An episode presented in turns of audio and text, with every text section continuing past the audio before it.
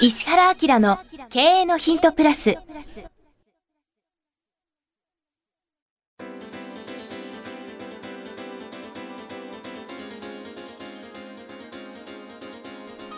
ポッドキャスト石原明の経営のヒントプラスは勝てるビジネスモデルや売れる仕組みの作り方。経営者や起業家が持っておくべき能力とその磨き方。リーダーの育成や強い組織の作り方などについて経営コンサルタントの石原明がリスナーの皆様からのご質問に直接お答えする形でお伝えしていく番組です。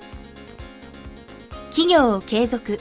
発展させるためのノウハウを提供する日本経営教育研究所株式会社がお届けいたします。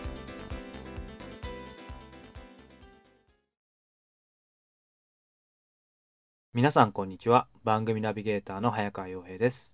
今回は10月2日に銀座のアップルストアで行われた番組初の公開収録の模様をお届けします。それではライブトークをお楽しみください。いう形でですね早速なんですけどもできる限り皆さんのご質問にもお答えしたいと思いますのでまず事前にたくさんの質問していただいたんですがその中からいくつか、まあ、第1部ということで、はい、実際番組そのものとして聞かせていただきたいと思います。はい、ということでですね早速準備はよろしいでしょうか、ね、あの毎回これ録音する時っていうのは収録する時はもうその場で僕質問されるんですよ。あそれも言っちゃいますね、うん、それでえ今日どんな質問集まってんの？っていう感じなんですね。でそもそもなんでこうあの公開収録やったかっていうとまあ、聞いてくれた方がいつもどうやって番組やってるんですかっていうのをよく聞かれるんですよ。でその場で言われたことに対して、まあ、早川君がねこういう質問面白いんじゃないですかってピックアップをしてくれてうちのまあスタッフとも相談してくれるんですけど、まあ、木村って言うんですけどねでこれいいんじゃないですかっていうのをいきなり僕にぶつけるんですよ。で僕はその場で答えるんで結構それが臨場感あって面白いですよねっていうことが多いんですよね。なんでそれをだから生でやろうかっていうのが今日の企画でね。そうですね、うん、はい。なんでこの質問も今日これですってさっき渡されて「へえ」って言って どれ答えようかみたいなさすがに今日はちょっとねあのこんなとこがあるんで事前に読みましたけどほとんどの場合は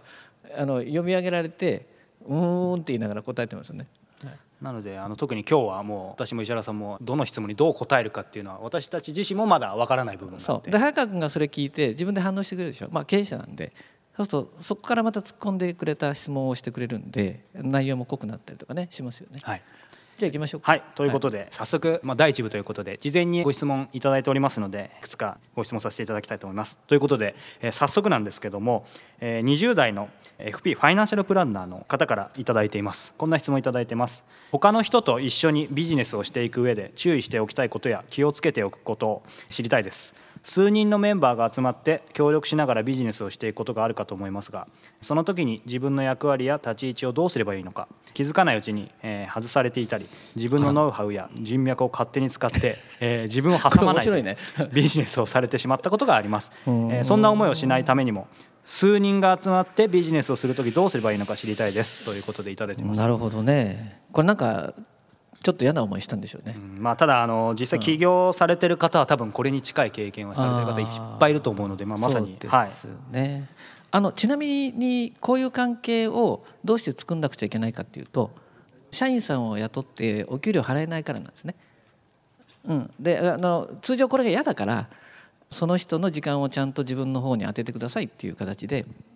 組織化してお給料払うって言うんですけどねなかなかなかできないもんね最初からね。いやそうですね、うん、なんでそこがまず前提でないといけないですよ。要するにみんなで集まってもらって、えー、っと一つのことをやって、まあ、収益上がったらみんなで分けようねっていうのはなんでやらざるを得ないかっていうとまだまだ自分がビジネスとかをうまく固めてられなくてねあのすすいませんちょっとみんなの時間くださいみたいなもちろんそれぞれのが50-50の立場なんで自分も協力するしみんなも協力するっていうことなんで、うん、そこがなくなっちゃうとね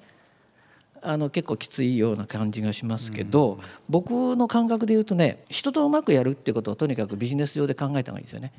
で人と上手にやるってことはコミュニケーション上で立ち位置っていうのがあるでしょ。でもう絶対やっちゃいけないのは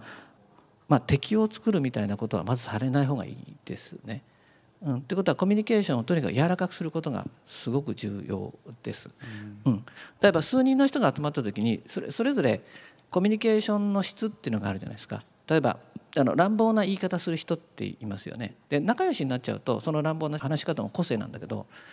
あのいきなりそのその乱暴な話し方するとそれに反応しちゃう人もいるでしょ？なんであの社会人になってビジネスをして特にその人と関わるんであったらとにかくスタンスを柔らかくするってことがすごく重要ですね。で最終的に成功したら成功しただけ面倒くさいですからあの嫉妬されちゃうでしょ？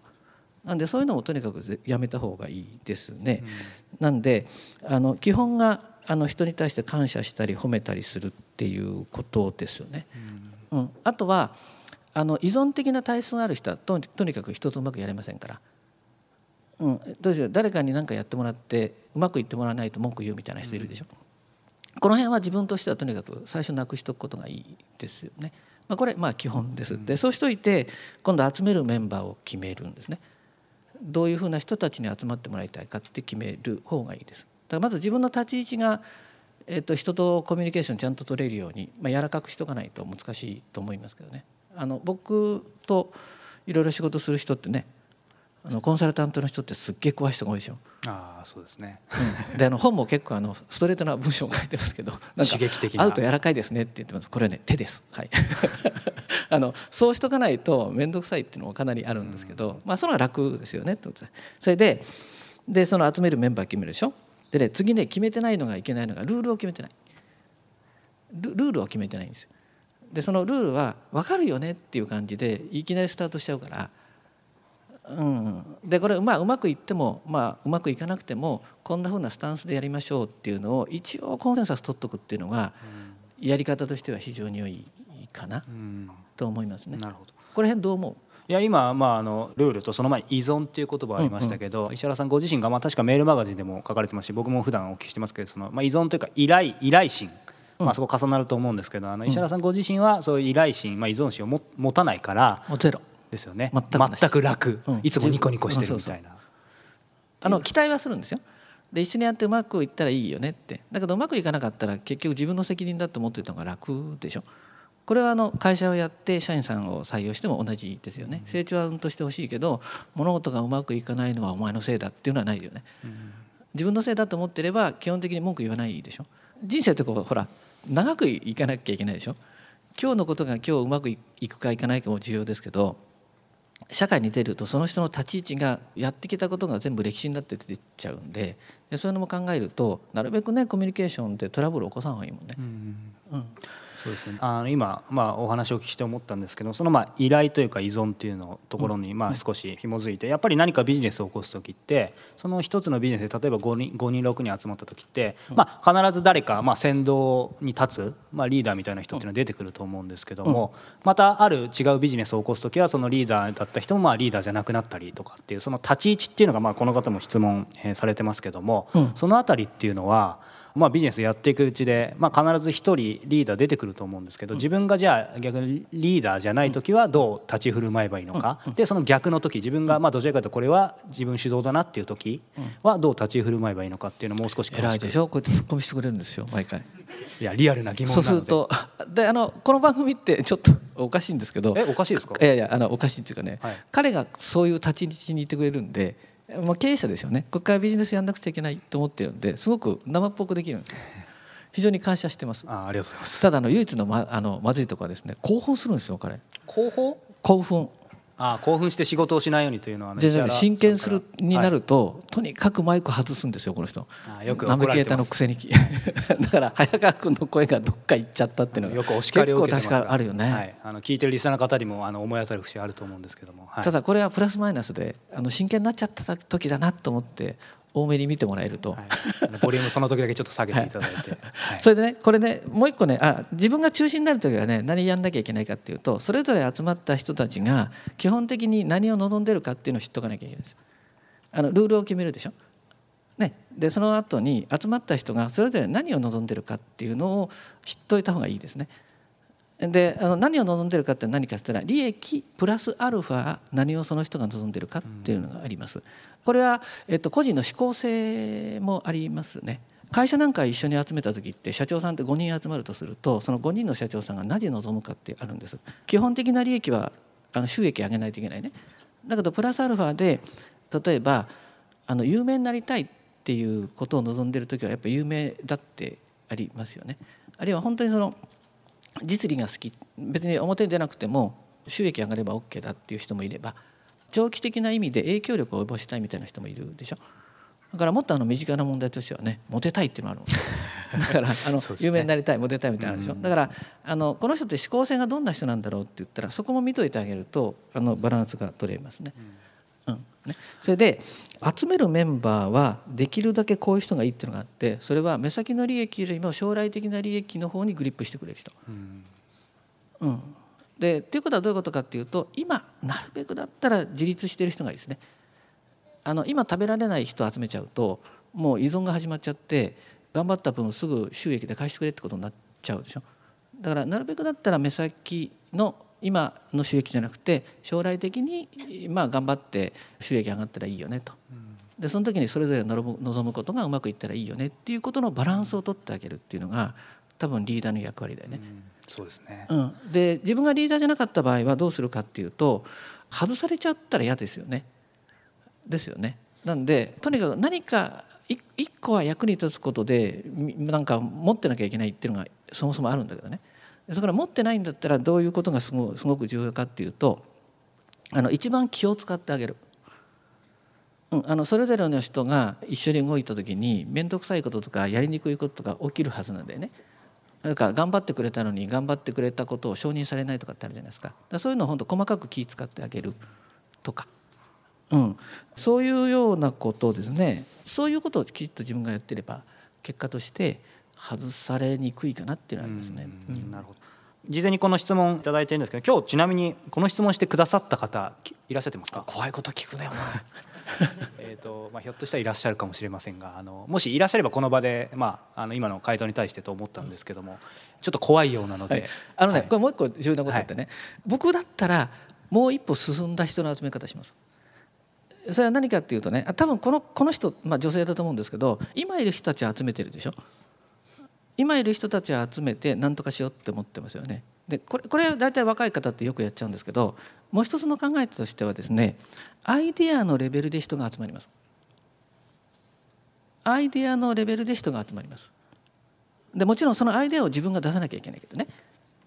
うん、だから実は今いる人たちに依存して仕事しなくちゃいけないんじゃなくてもっと面白いアイデアやもっと長期的にいっちゃうぜみたいなアイデアを作れば実は集める人はあのすごいレベルの人も集まります。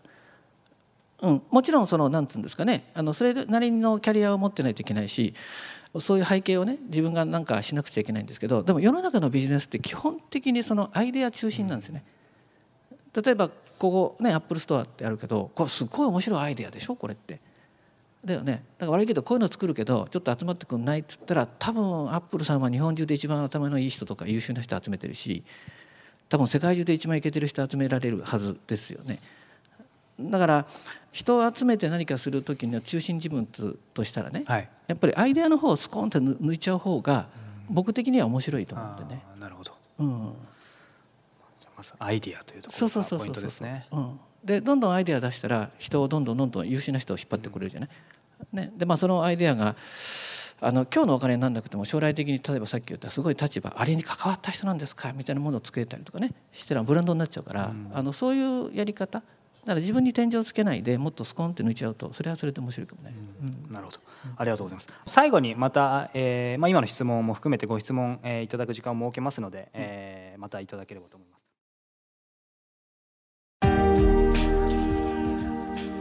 今日のポッドキャストはいかがでしたか？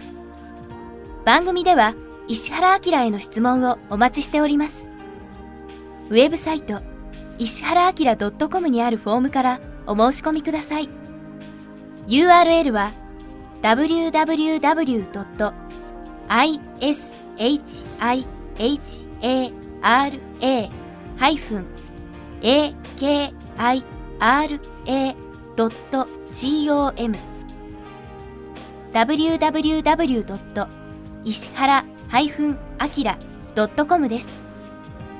それではまたお耳にかかりましょう。ごきげんよう。さようなら。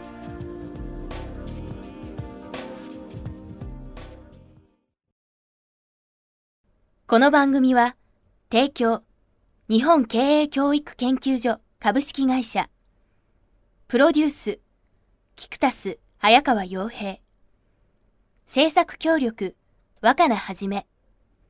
ナレーション岩山千尋によりお送りいたしました。